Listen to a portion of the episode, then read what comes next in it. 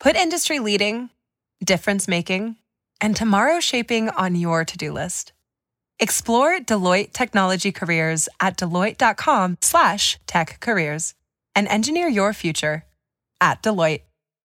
Getting that just right temperature or getting an energy efficient appliance. It's not only about making smart changes today, it's about creating brighter tomorrows with simple steps to save energy. Plus, you'll help protect the environment for years to come. A better world for you, your family, and your community. Get started with rebates and discover what energy efficient choices can help you power what's next at alliantenergy.com/rebates. Arizona, Colorado, Indiana, Michigan, New Jersey, Tennessee, and Virginia. Listen up. WynnBET is now live in all these states and the excitement of Wynn Las Vegas has finally landed in online sports betting and casino play. From boosted parlays to live in game offs on every major sport, WynnBET gives you the tools to win. Sign up today for your risk free $1,000 sports bet. Download the WynnBET app now or visit WYNNBet.com to start winning. You're listening to the Huddle Up Podcast with Chad Jensen and Zach Kelberman. Join Broncos Country's deep divers at milehighhuddle.com and sound off. And now it's time to drop some knowledge.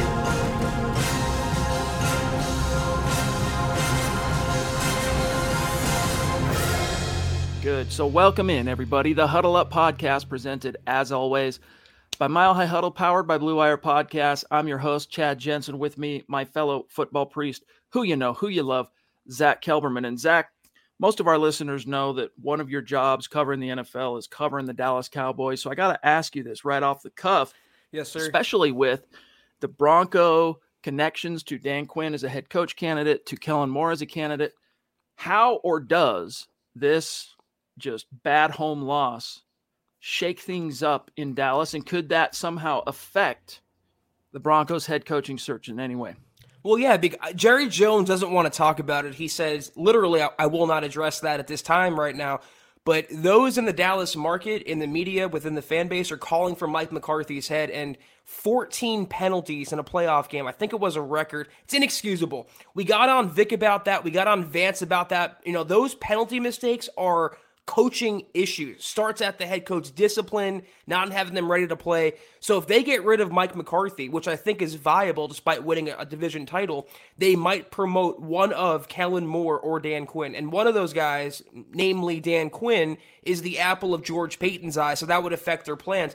But after watching this game, any Broncos fan, I hope you guys would agree with me, it was not like watching a Broncos game. Call him Dan Fangio. The defense came up small. They could not stop the Niners in clutch situations, penalty after penalty. They didn't force any game changing plays like they have in the past.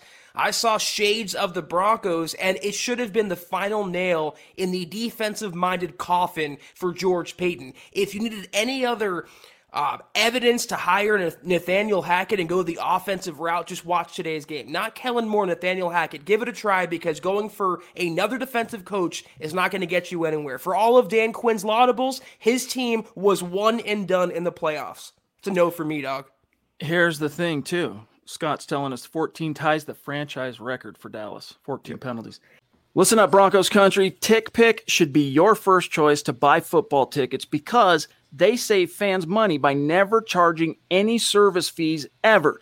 TickPick is the exclusive ticketing partner for the Huddle Up podcast and the Blue Wire Network. Denver Broncos football is finally back, and there's no need to exhaust yourself searching all over the internet to find Broncos tickets anymore because TickPick, that's T I C K PICK is the original no fee ticket site and the only one you'll ever need as your go to for all NFL tickets. TickPick got rid of all those awful service fees that the other ticket sites charge, which lets them guarantee the best prices on all of their NFL tickets. Don't believe it? If you can find better prices for the same seats on another ticket site, TickPick will give you 110% of the difference in the purchase price. That's right, guys. When we were searching for tickets for the MHH meet and greet for week three at home, Broncos versus Jets, TickPick had us locked down. So visit tickpick.com slash huddle today and use the promo code huddle to save $10 on your first order of Broncos tickets. If you're Jerry Jones, you really have to kind of look before you leap on this because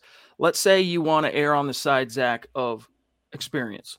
So you're going to say, well, we'll fire Mike McCarthy and hire Dan Quinn.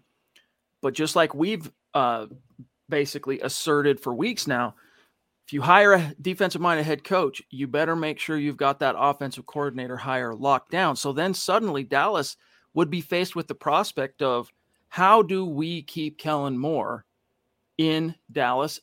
Money, I guess, would be the only thing you could really do. Yeah, or bumping him up to assistant head coach, uh, or or getting rid of Mike McCarthy and making them the the head coach. But supposedly Jerry Jones loves with a capital L uh, Dan Quinn and Kellen Moore. He doesn't want to lose these guys. They are there for a reason. He's seen what each coach can do. But in my mind, uh, a lot of the same issues that befell the Broncos this season plague the Cowboys today. And I just, people regard Dan Quinn as like, uh, you know, a legendary defensive mind. You know, I don't, I don't think he's Buddy Ryan. You know, I don't think he's that good. You know, you can say he's comparable to Vic Fangio. He gets more out of his his team. He's more of a leader, but I need offense. I need to go with where the wind is blowing in today's NFL. And I don't think hiring a retread like Dan Quinn, given you know, despite his leadership, despite his ties to George Paton, this cemented in my mind that it's not the right answer. Go offense, change it up, and uh, hopefully you made the right choice. Yeah, I worry about, pardon me, I worry about Dan Quinn defenses coming up or teams coming up small in critical situations just because, you know, that really was. We can we can list a bunch of different factors, Zach, but the number one thing, this is something that Thomas Hall wrote about that I concur with, that you could boil down as the linchpin death nail for Vic Fangio was Team coming up small in critical moments. Is it a game you need to have? Come up small.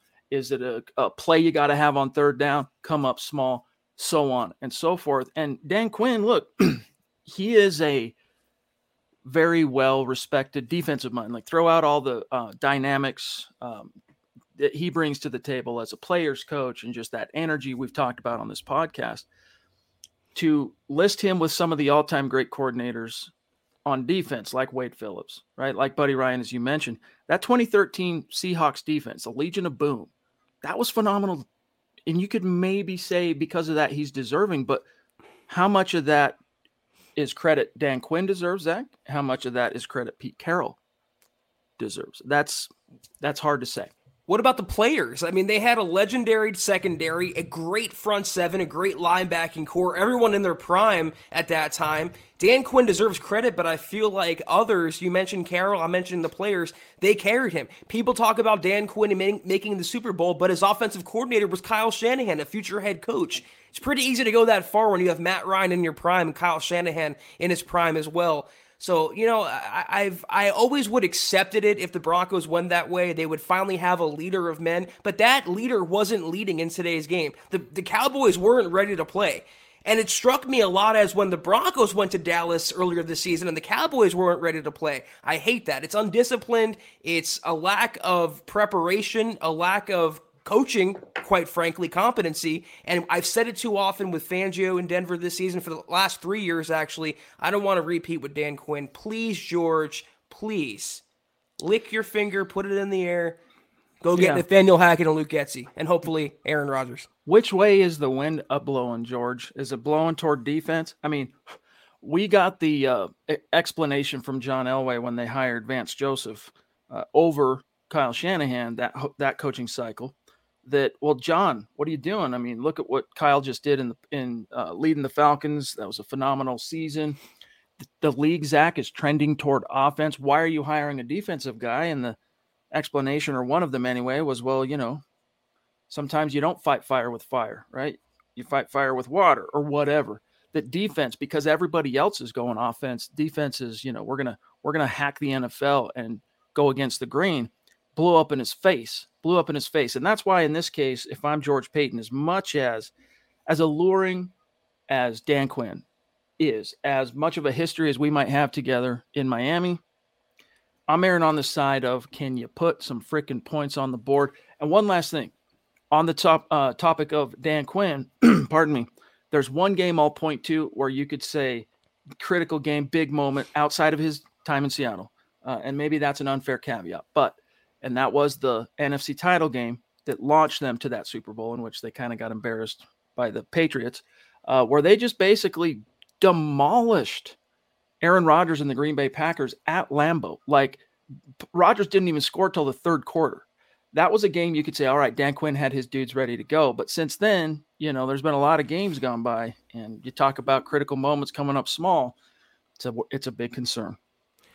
That was actually one of the things I've loved about Dan Quinn watching him on the Cowboy staff this year is that he always had his players ready to go. He was always motivating them, and they were they were always making game changing, game turning plays when the opportunity struck, especially in clutch situations. It's the one thing I want for the Broncos defense. That's why my my one justification for hiring Quinn was to get the most out of players like Patrick Surtain, Simmons, Dre'Mont Jones, etc. But what I saw today uh, kind of went against all of that. And if that happens in your Cinderella season as defensive coordinator in Dallas. You know, everything, all the stars were aligning this year for a Super Bowl run, and you come out in round one at home against an inferior opponent, quite frankly, and you commit 14 penalties. You don't get off the field. You allow players like Kyle Juszczyk and Deebo Samuel as a running back to beat you. Uh, it's just again struck me way too much like a Broncos Fangio led operation, and I want to avoid that at all costs going forward. Never also again. very very John Foxian as well. Real quick, let's grab this super chat from Shane Tuminello, and then we got some matters of business to handle. Thank you, Shane. By the way, he says Rodgers or bust. I don't think Russell Wilson is that guy uh, anymore. If not, then perhaps we give Drew one more chance. Hard no to Jimmy G or Kirk Cousins. So uh, Shane is referring to one of the big rumors that has gone through Broncos country since Thursday when Mike Klis appeared on 1043 The Fan Afternoon Show and said that Rodgers is Denver's plan A for this offseason followed by Russ Wilson, and then he threw out Jimmy G and he threw out Kirk Cousins as kind of consolation objectives if you swing and miss on either one of those guys. What's your thoughts, Zach? Um, I think Kirk Cousins is a little underrated. I feel like because he became a meme with you like that and everything. Know he's not like a top tier quarterback, don't get me wrong, but I think you can win with him, especially more so than a Teddy Bridgewater or Drew Lock for that matter. The only thing that's prohibitive to me is his financials $45 million cap number for 2022. I'm not making that trade in the slightest unless Minnesota, Minnesota agrees to eat like half of that or more. I don't want anything to do with Jimmy G, though. He's a downright terrible quarterback, and I would say he's a marginal upgrade over Teddy Bridgewater. Not that much better. He has all this pretty boy hype, but never produces on that level. If you can't succeed, bro, in a Kyle Shanahan offense where things are spoon fed to you, you're never going to make it anywhere else. I want nothing to do with him. I would much rather go for a rookie quarterback than take on Jimmy G. Jimmy G. That's how far I would go. Especially with the weapons around him, man. Like you should be Dan Marino 1984. All right, let's dive back in here to the chat. Doug Raquel in the hizzy. What's up, buddy? He says, QB rumors. Good evening, Priest. Let's get to uh, the other one here. Zach, we woke up Sunday uh, excited here, right, to have a uh, day two of what, what what are they calling it? Super Wild Card Weekend, yeah. right? Uh, to have Ian Rapoport, guys. I'm a little slow on the uptake today. The the word that shall go unmentioned, the CV, I've got it. So does my family. We're battling that. So far, so good and everything, but I'm a little bit little bit muted. So roll with me on this. Um, but Ian Rapoport, Zach, reported out of the blue, quote, and just like last year, sources say Russell Wilson wants to explore his options to see what else might be out there for him.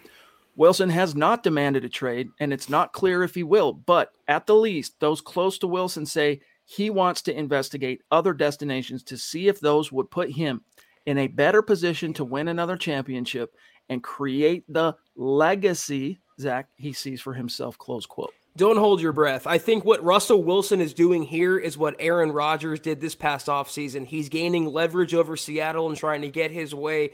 I read something else right after that report that they don't expect to trade him. They, they're going into 2022, the offseason, as if he will be the starting quarterback.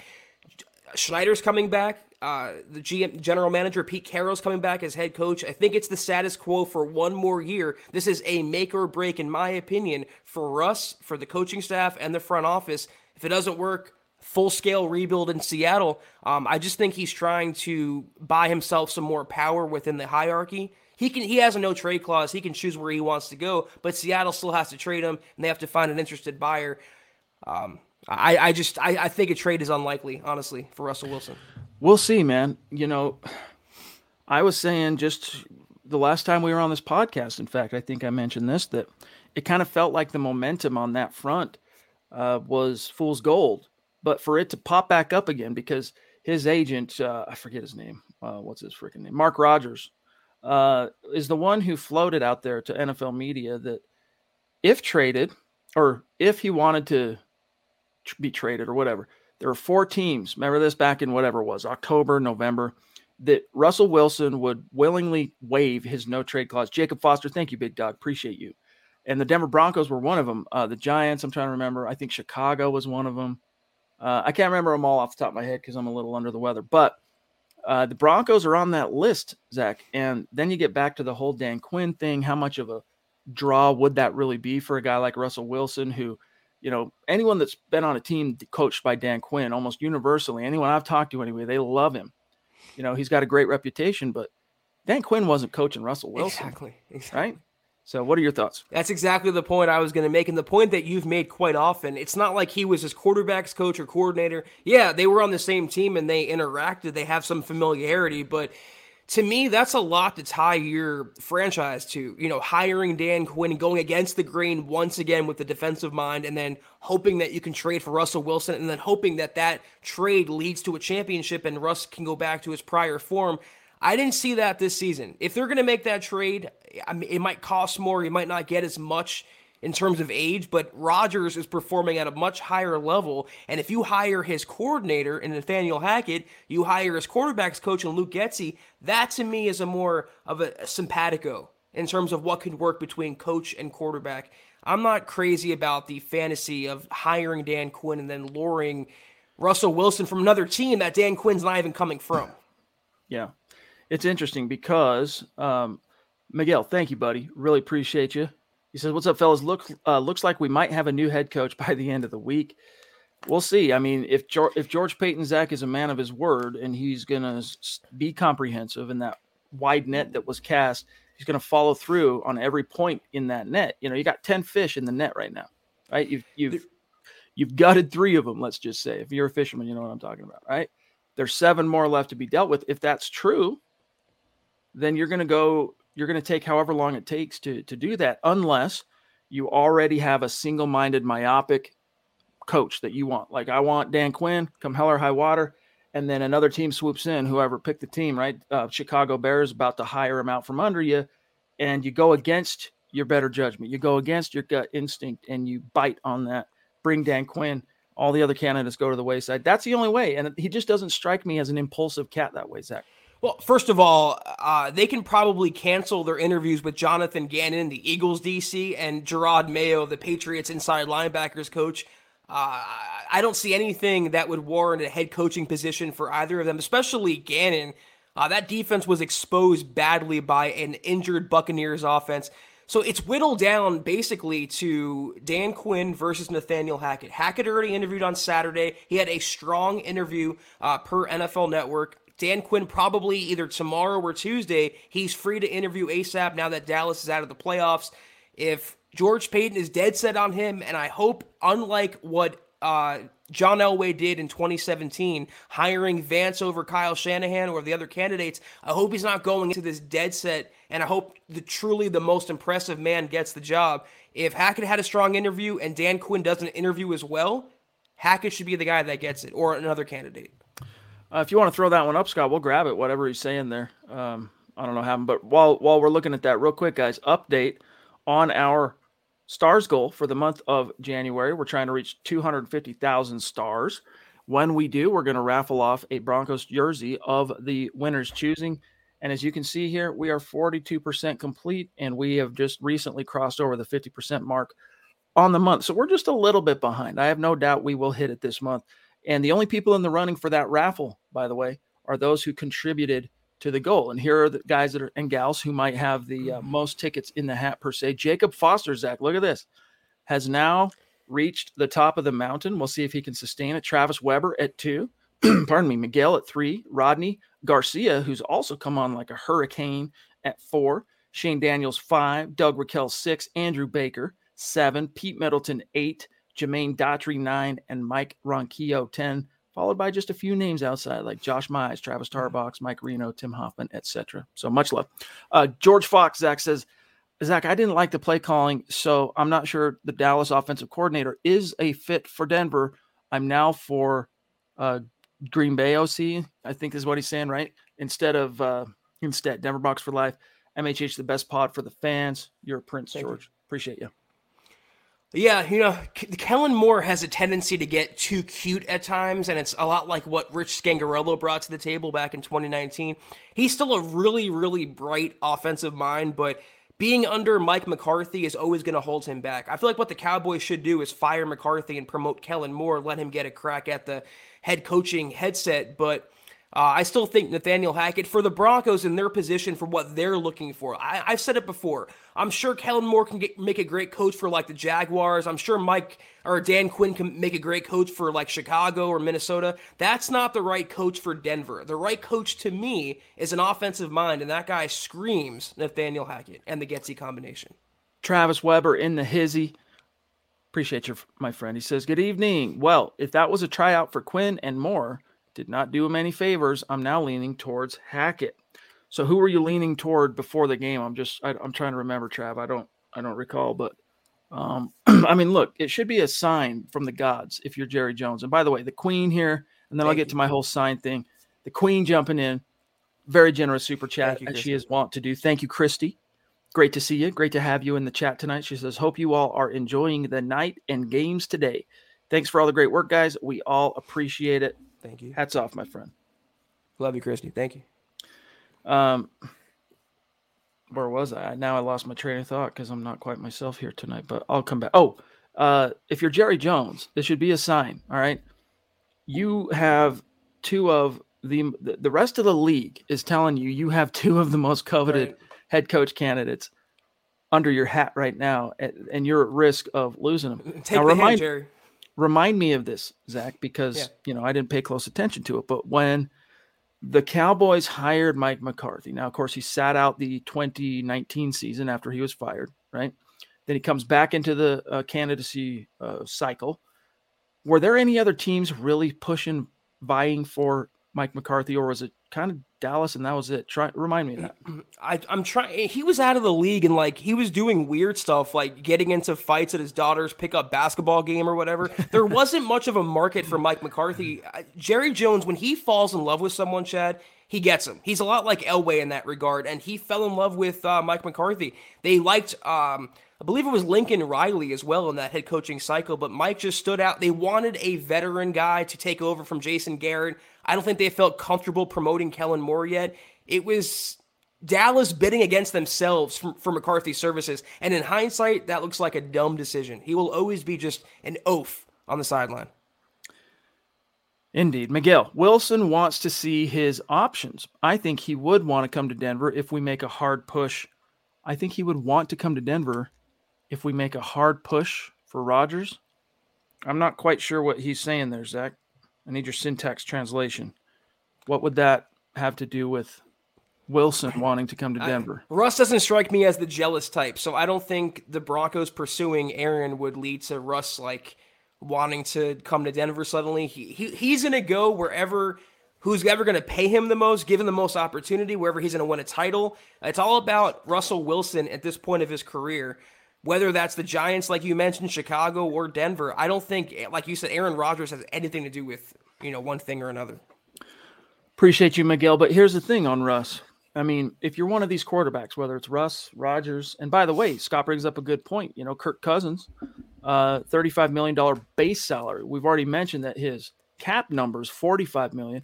His base salary 35 million next year. Meanwhile, just food for thought. I'm throwing it out there. Matt Ryan base salary, 16.2 million. All right. But back to what I was going to say here, Zach.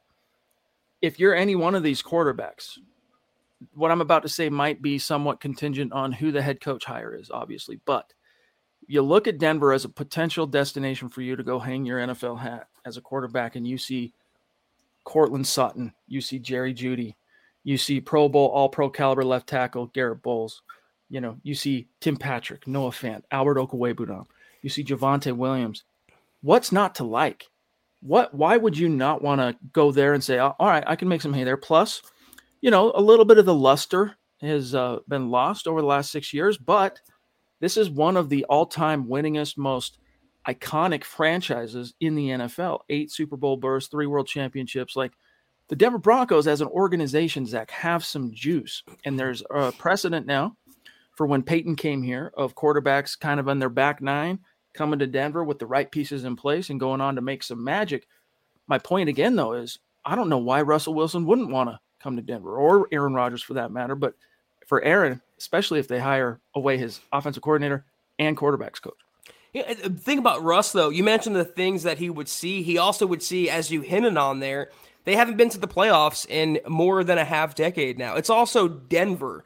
And that type of media market compared to Chicago or New York is very inferior. And Russell and Ciara, they don't strike me as the homebody type. They're all in the PR lifestyle, you know, uh, markets outside of football. I don't think they're going to get that in Denver so much as they would even Miami. That's a bigger market than Denver. Aaron is all about football, whereas Russ, I think, is a little more off the field that's where his concerns may lie going into this part of his career now. I just don't see it as a natural fit for Russell Wilson. That's my opinion. Tanner, good to see you, my friend. What is this now? Two two huddle up podcasts in a row that you've been back in the saddle. It's been great to see. We love you contributing to the conversation and really appreciate your support. He says, uh, I'm just showing some love. Hashtag state of being. Broncos for life. We love that, dude. Helping us keep the lights on. Thank you, Tanner. Base Gase another legendary super chat superstar here at MHH says, "Is there any reason, Zach, Brian Daboll, the offensive coordinator of the juggernaut Buffalo Bills, is not getting interviewed by the Denver Broncos?" The only thing I can I can figure, and I'm going to serve this over to you, George Paton at some point in the recent in his career in the NFL has either heard something, crossed paths, something about Daboll scares him off. He doesn't like. There's something about him that is a non-starter. Don't know what it is, but it. I mean, if you're looking for the best candidates out there, man. I mean, look what the Buffalo Bills did to Bill Belichick. I mean, total and utter evisceration. We're talking Malachi crunches, man. We're talking teeth on the curb, boot to the back of the head. Why wouldn't you want that offensive killer on your team? I think that was the worst loss in postseason history under Belichick, and they did it just with authority. It looked too easy at times for Josh Allen and company. The only thing I can think of when it comes to Daboll is that Paton or other NFL GMs know that Daboll has a job like kind of waiting in place for him, and that job ain't in Denver. Maybe it's Miami. I think that would make a ton of sense with Tua and the weapons they have on offense there, dual threat quarterback. That's the one interview that surprised him, or lack thereof, that Paton didn't set up is Brian Daboll or Byron Leftwich for that matter. I would have much preferred to talk to them over Jonathan Gannon, Aaron Glenn, and Jerod Mayo. I'm I'd be curious to talk, no, no doubt, especially when you mention those names. But I'd be curious to talk with Leftwich. But again, hiring the coordinator of a prolific future Hall of Fame quarterback that's like uh, was nothing before the court that that quarterback I mean, I guess you could make the argument for Hackett, right? That he qualifies under that same kind of thing, like be buyer beware. But it seems like, you know, his history, he has a little bit more of a coaching history as a coordinator in the NFL than really Byron Leftwich uh, prior to Tom Brady landing in his lap. Andrew Baker, Zach jumping in. George Paton is a bona fide scout. He'll pick a better quarterback uh, in the draft than Elway. Uh, and wait, if we have to like and wait. If we have to like, we should have taken we should have taken Paxton and missing Watson on and Mahomes. Yeah, that's that's going to be a categorical mistake that will probably forever haunt John Elway. You know, he could have uh, he drafted Paxton Lynch, albeit Zach it was a year prior, but instead of being in position for a Mahomes. But even that year, Zach, in 2016, you missed on Dak Prescott. Why didn't you draft Dak? And we know that the Broncos um, there there was some there there, but they they they took Paxton instead, and Jerry wanted him too. Jerry wanted the giraffe as well. Didn't Dak like miss a pre-draft flight to Denver, Mhm. pre-draft meeting? I think That that was that was outside of his control. I just didn't something with that kind of soured Elway. I feel like on Dak, but every you know every GM has it misses. We can talk about Elway and the quarterbacks, but a lot of teams passed on.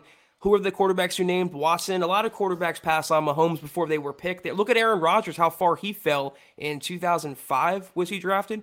So you know, it's it's all revisionist history. It's all hindsight. We can go back and ruminate over it, or we can look forward and hope that Paton gets it right and picks the next quarterback of the future.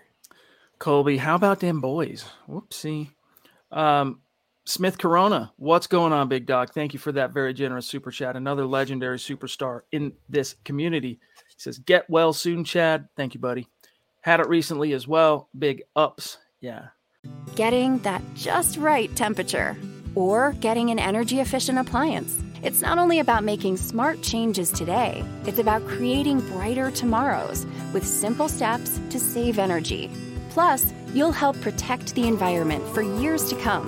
A better world for you, your family, and your community. Get started with rebates and discover what energy efficient choices can help you power what's next at alliantenergy.com/rebates. My wife had it. Uh, well, actually, my son had it first.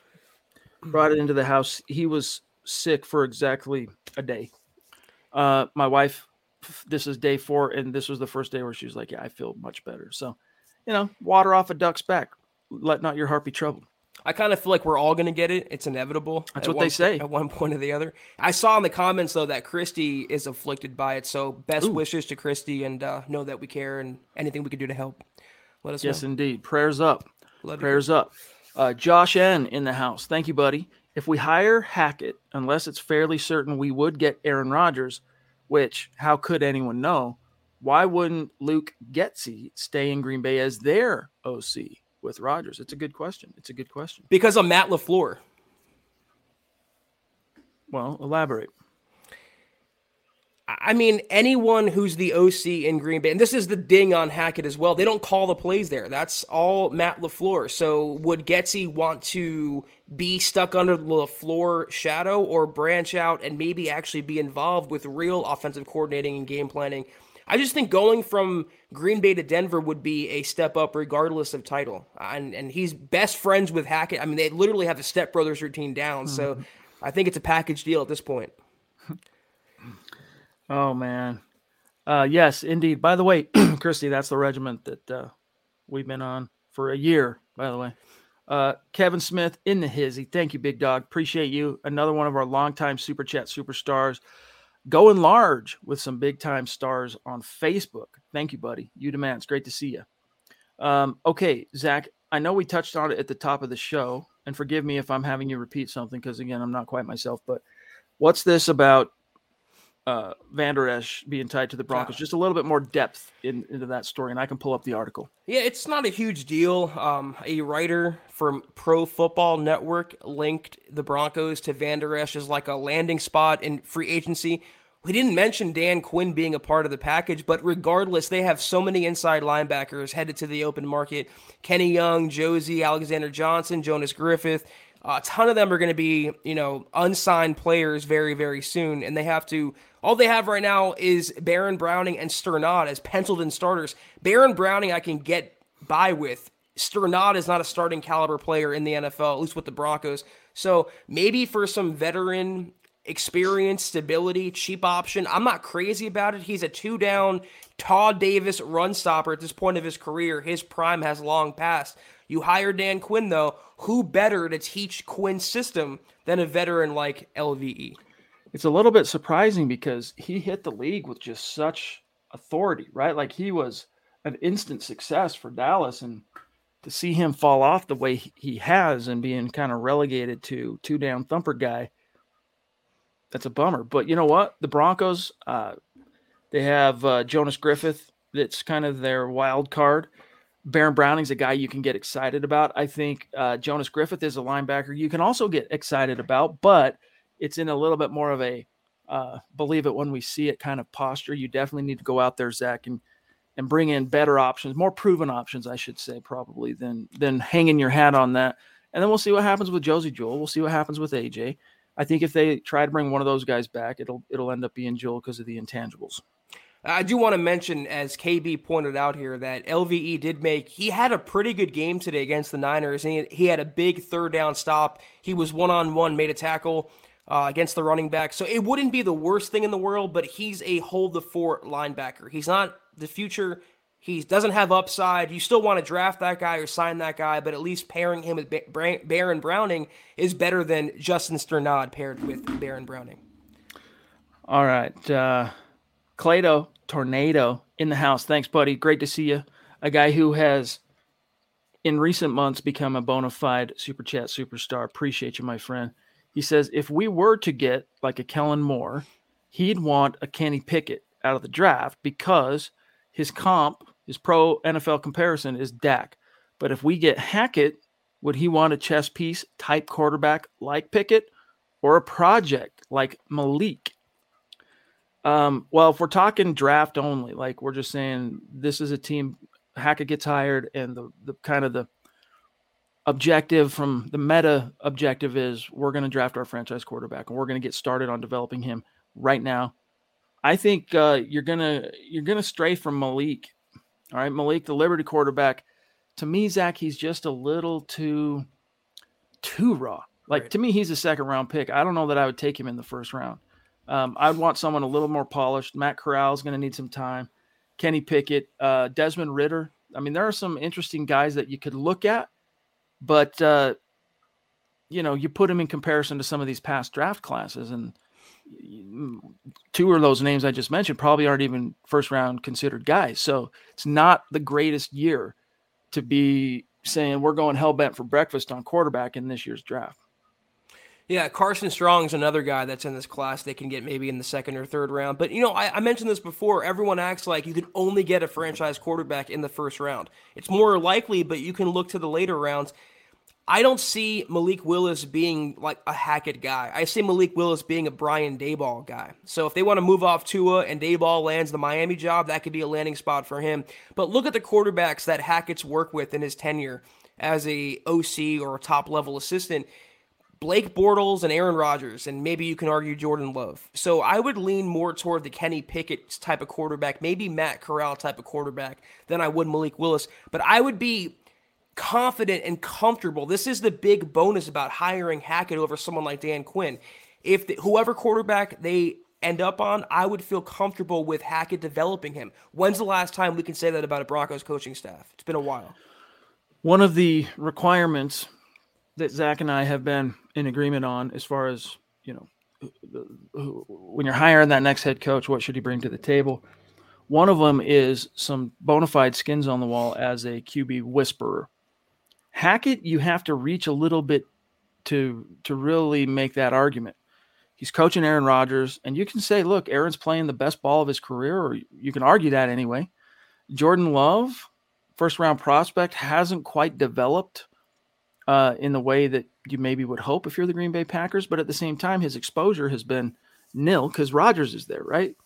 Um, Kellen Moore, I think, is a guy that has a little bit more of a proven recent example of really helping a young quarterback turn the corner and develop into a bona fide franchise guy.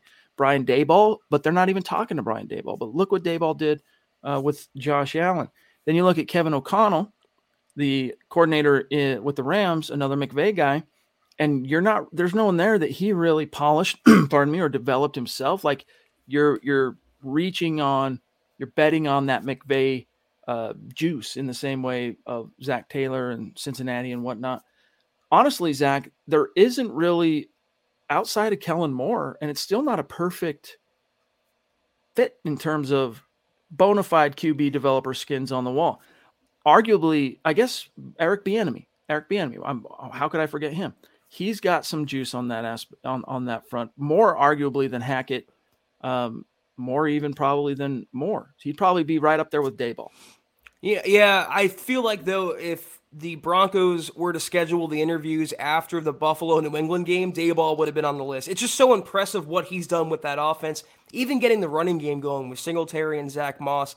Bieniemy, I don't know how much credit I give him when you have Patrick Mahomes and you have Andy Reid around you. It's pretty easy to develop a quarterback. And the same honestly could be said for someone like Hackett. When you have LaFleur there, when you have Aaron Rodgers, you have to take a leap. I don't see though, I mean, you're hiring the head coach for more than just a quarterback asset. You want him to be a leader. I don't see that more or less in Eric Bieniemy given his background. I don't see that in, in Kellen Moore given his personality and persona. I see that though, and to Dan. Quinn's credit, yeah. I see that in his personality. I see that in Nathaniel Hackett though. The guy lives and breathes football, and even Aaron Rodgers says when he walks into a room, his energy owns that. What better endorsement do you need? Broncos really need that. I mean that that can transfer through osmosis to your entire team. Uh, Tony Da Dub in the house. What's good, big dog? He says, "What's up, fellas? Paton probably uh, back channel on uh, Daboll and Leftwich. Probably not interested in the Broncos. So what he's saying is due to the QB uncertainty. So could be maybe they reached out, made the request, and both were quickly shot down.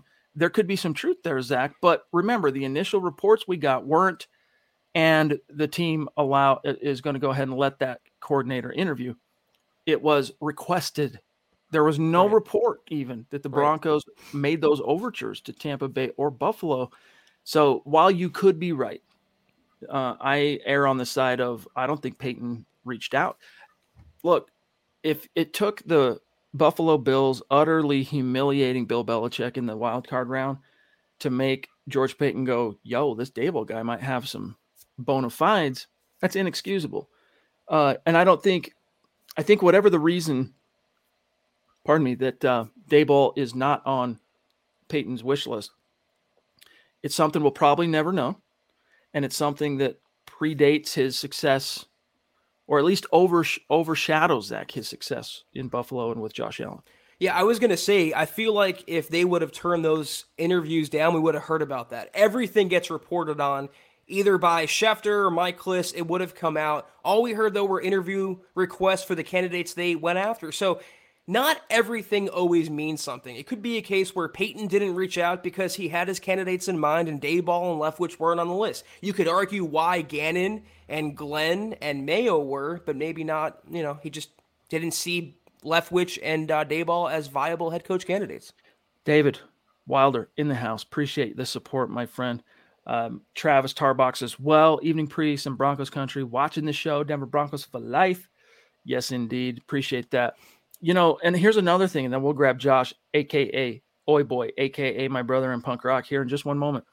Um, you know, Brian Daboll is an offensive coordinator who we've as we've already detailed has his fingerprints on the development of a young quarterback, raw young quarterback, highly drafted that did not come out of the freaking microwave like perfectly well done. It, it took some development, took some time, took some patience, right? That in and of itself is important, Zach. But he also is coordinating an offense completely un um what's a good word tethered to the expertise of his head coach, right? Because McDermott is a defensive guy. He was the defensive coordinator uh, against the Denver Broncos, for example, in Super Bowl 50. And so to me, that's even more impressive. Like if you look at it kind of as a compartmentalized situation in the same way the Broncos were, where Vic was the head coach, but he was more like the head coach of the defense. And you had uh, Pat Shurmur, I almost already forgot his name, as head coach of the offense, Zach. Again, you, you, you would end up giving more credit to Pat Shurmur. Like if Pat Shurmur had generated the type of results with Drew Lock and this offense that Daboll has been able to do in Buffalo, oh man, you know, it'd be obvious that it's more about what he's doing and his success is more you know based on the the sweat off his own brow than the head coach because Vic Fangio doesn't even watch the offense and I doubt McDermott's quite that uh, pedantic and blind Zach but I digress. Yeah, speaking of the disgraced former Broncos offensive coordinator, you know, I was watching the Bengals Raiders game yesterday with one thought in mind. Man, am I happy Pat Shurmur is no longer the Broncos OC because you watch any team, whether it's Zac Taylor or Derek Carr and uh, Greg Olson and company, their offensive schemes are so beyond anything Pat Shurmur ever ran. And you make a really good point that I want to just add on to. The Buffalo Bills are basically what the Broncos would have been on paper or in a dream Wish scenario. they could have been, right? Exactly. Exactly. Sean McDermott is what everything we hoped Vic Fangio would be a leader of men who's great on his side of the ball, but defers enough and can lead a team enough where he has good assistants around him and uh, trusts them to do their job. And to Daboll's credit, he does do his job. He's the anti Pat Shurmur. So that's the key to success, one way or the other. You have to have good coaching, whether it's head coach on defense, head coach on offense. As long as you have the coaching around you, you can blossom. But what Daboll is doing in Buffalo right now, the biggest defeat in Bill Belichick tenured history. I think that says something. With authority, baby. Um, Josh, the Oi Boy 90 in the house, bona fide, super chat, superstar.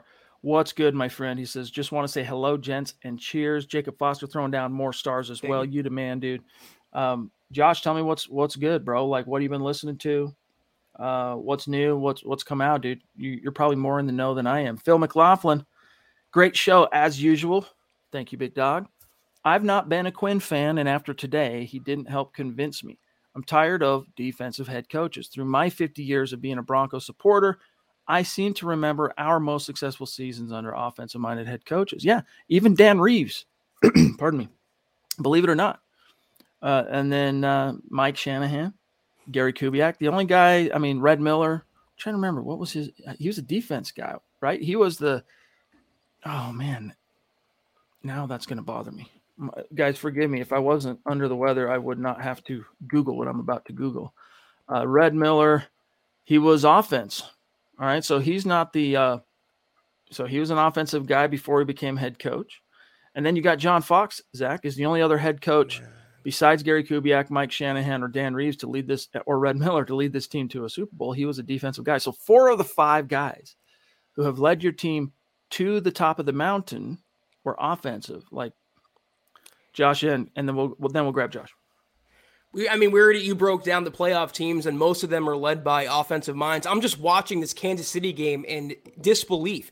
This Pittsburgh team is like destined for greatness. It seems like Chad in Big Ben's final year. They're up seven nothing with a Watt fumble return touchdown at Kansas City. I don't think that'll hold, but Buffalo could be the AFC pick for the Super Bowl this year. It could be Packers Bills Super Bowl. Moss Def. Josh, just speculation, but if Paton was even thinking of Malik Willis, why wouldn't he have interviewed Daboll or Roman, Greg Roman of the uh, uh, Baltimore Ravens? I don't think Paton wants Willis. Hard to say at this point. In fact, I don't think they've really. Right. I don't think George Paton has studied it all that much Right. quite yet, the QB class, because he's got fish to fry. He's watched some tape, obviously. He's got he went to a few games this uh, college football season, but he'll roll up his sleeves on uh, that front, Zach, once that new head coach is hired, Exactly. and that new head coach is going to be involved Exactly. in that, you know, perusal of the class. Man, you're just It's sticking, by the way, that touchdown. I got nothing to add tonight, Chad. It's true. Whoever is the next head coach, they're going to have major, especially if it's an offensive mind, they're going to have major input as as to who they would take with a first round pick, let's say at quarterback. So Paton, he's done like due diligence. He's he's seen and scouted personally. I think the six top quarterbacks in, in this year's draft. But like you said, the roll up and sle- roll up your sleeves work, the real nitty gritty work, that's to be done at the scouting combine, pro days, further evaluation leading up to the draft. Hey, Billy, appreciate the stars, my friend. Really do. Uh, Travis Tarbox, kind of surprised that Daboll or Leftwich did not get interviews. Yeah, it is surprising, uh, especially in in uh, comparison to a few of the names that showed up on this list.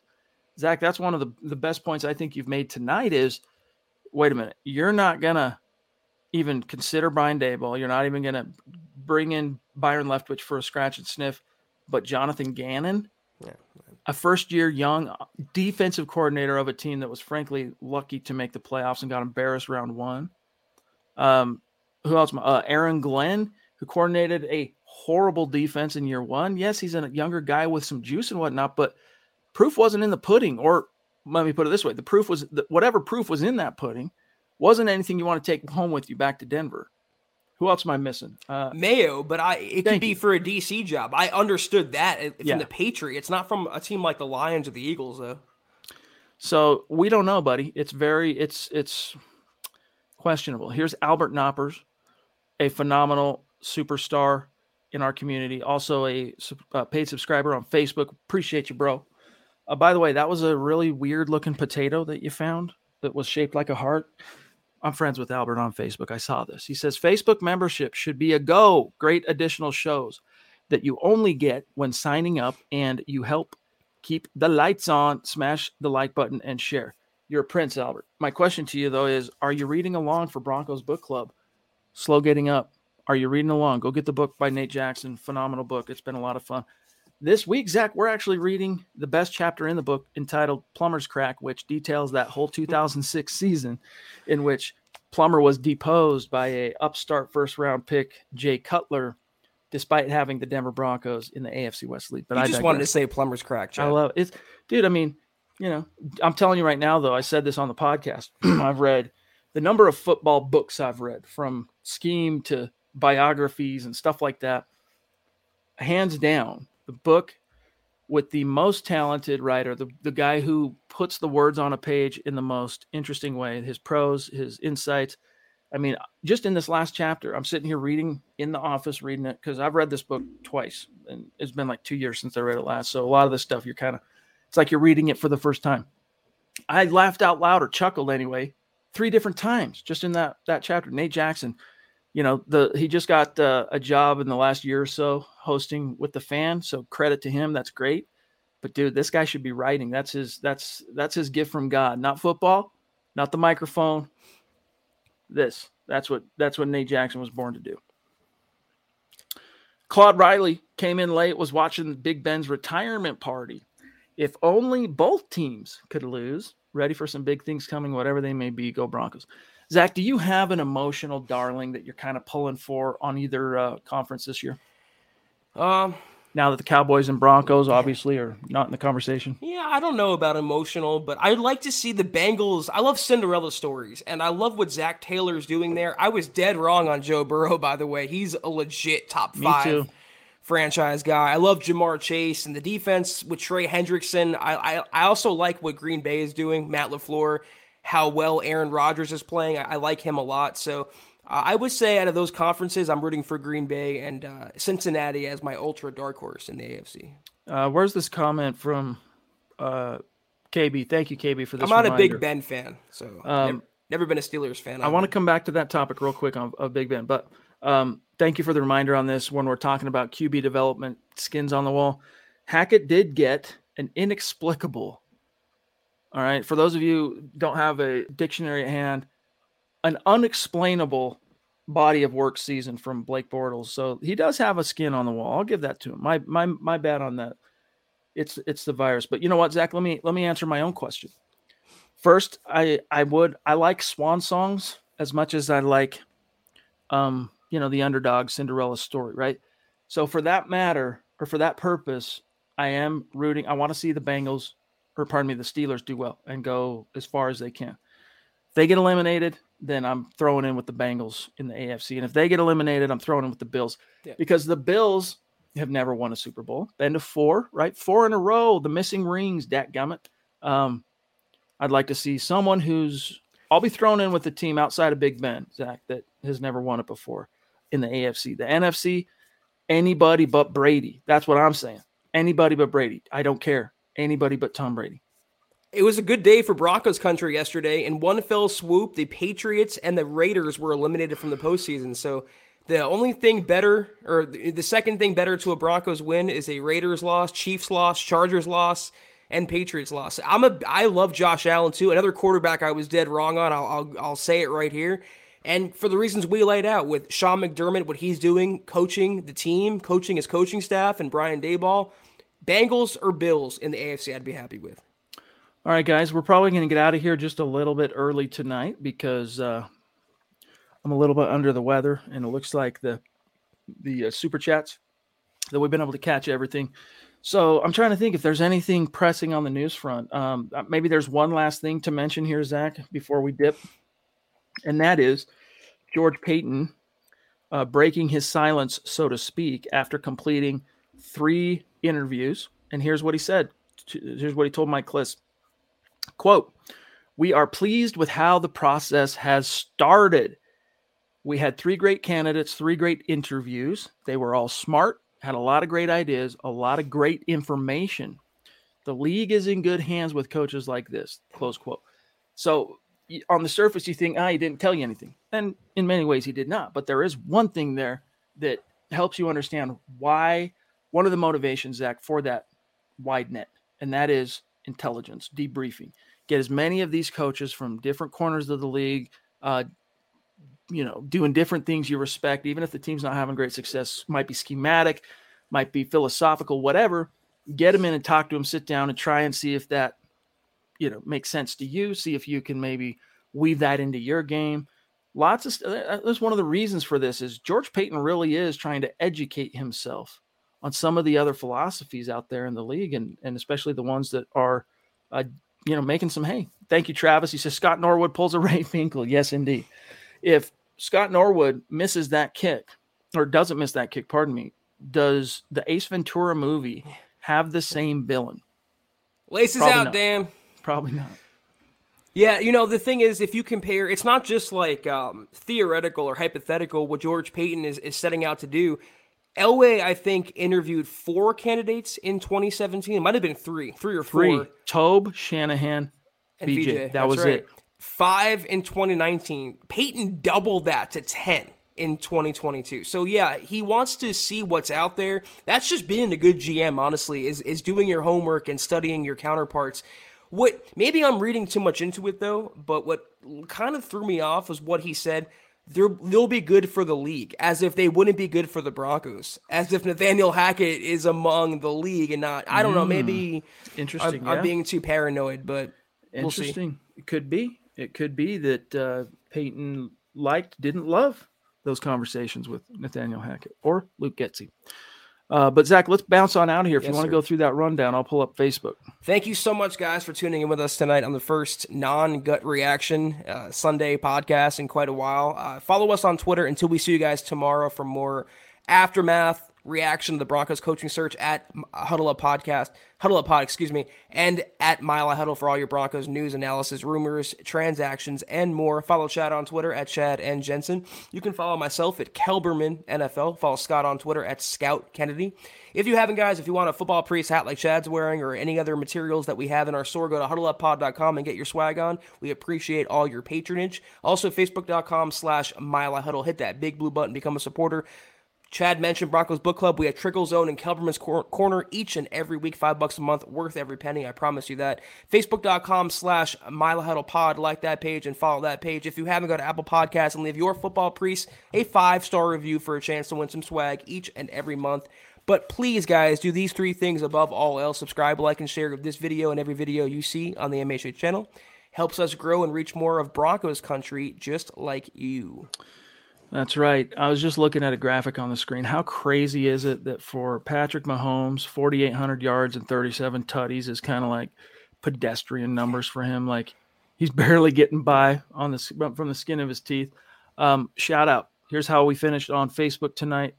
Uh, Jacob Foster at the top. Kevin Smith. Wow. Thanks, guys. Doug Raquel. Miguel Santistevan. Phil McLaughlin. Andrew Baker. Claude Riley. David Wilder. Jermaine Daughtry.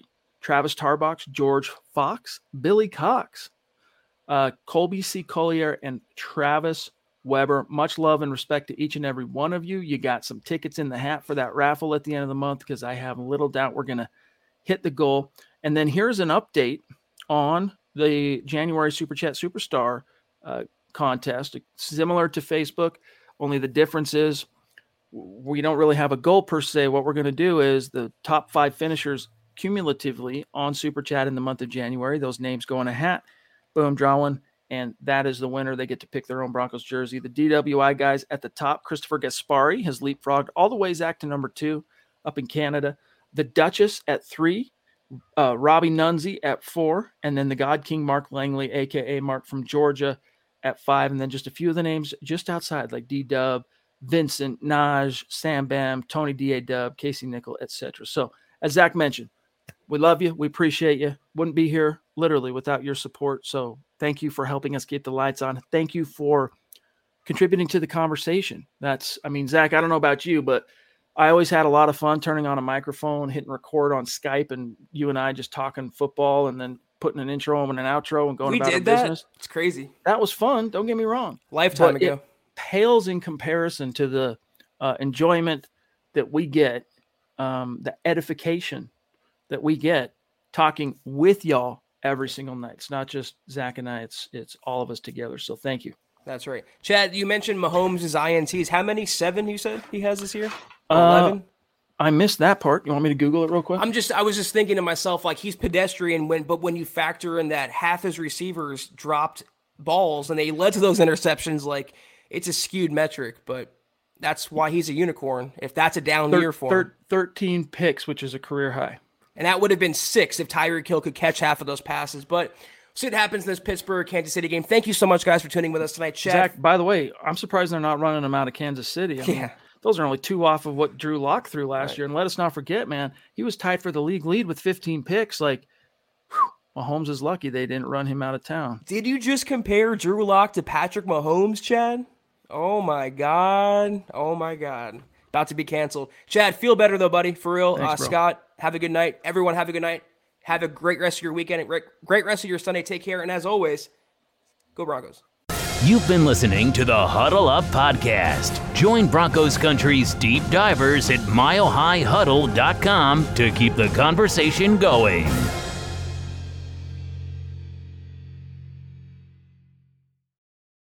Getting that just right temperature or getting an energy efficient appliance. It's not only about making smart changes today, it's about creating brighter tomorrows with simple steps to save energy.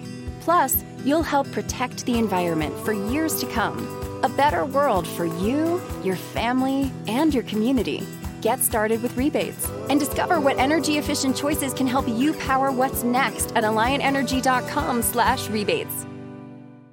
Not long ago, everyone knew that you're either born a boy or girl. Not anymore. The Biden administration is pushing radical gender experiments on children, changing their names, clothes, identities, and bodies. Joe Biden and his left wing allies push boys to take estrogen to appear more feminine. They push girls to take testosterone so they grow facial hair. Biden and progressive leaders promote puberty blockers to keep kids from developing to normal men and women. These drugs can leave you sterile, infertile, impotent. Joe Biden and the new left even promote surgery on teens and young adults, removing breasts and genitals. They want boys in our daughters' bathrooms and sports teams. And now, the Biden administration is planning to issue new rules that would force doctors to prescribe dangerous drugs and worse. Tell Joe Biden and left wing leaders across America hands off our kids. Paid for by America First Legal.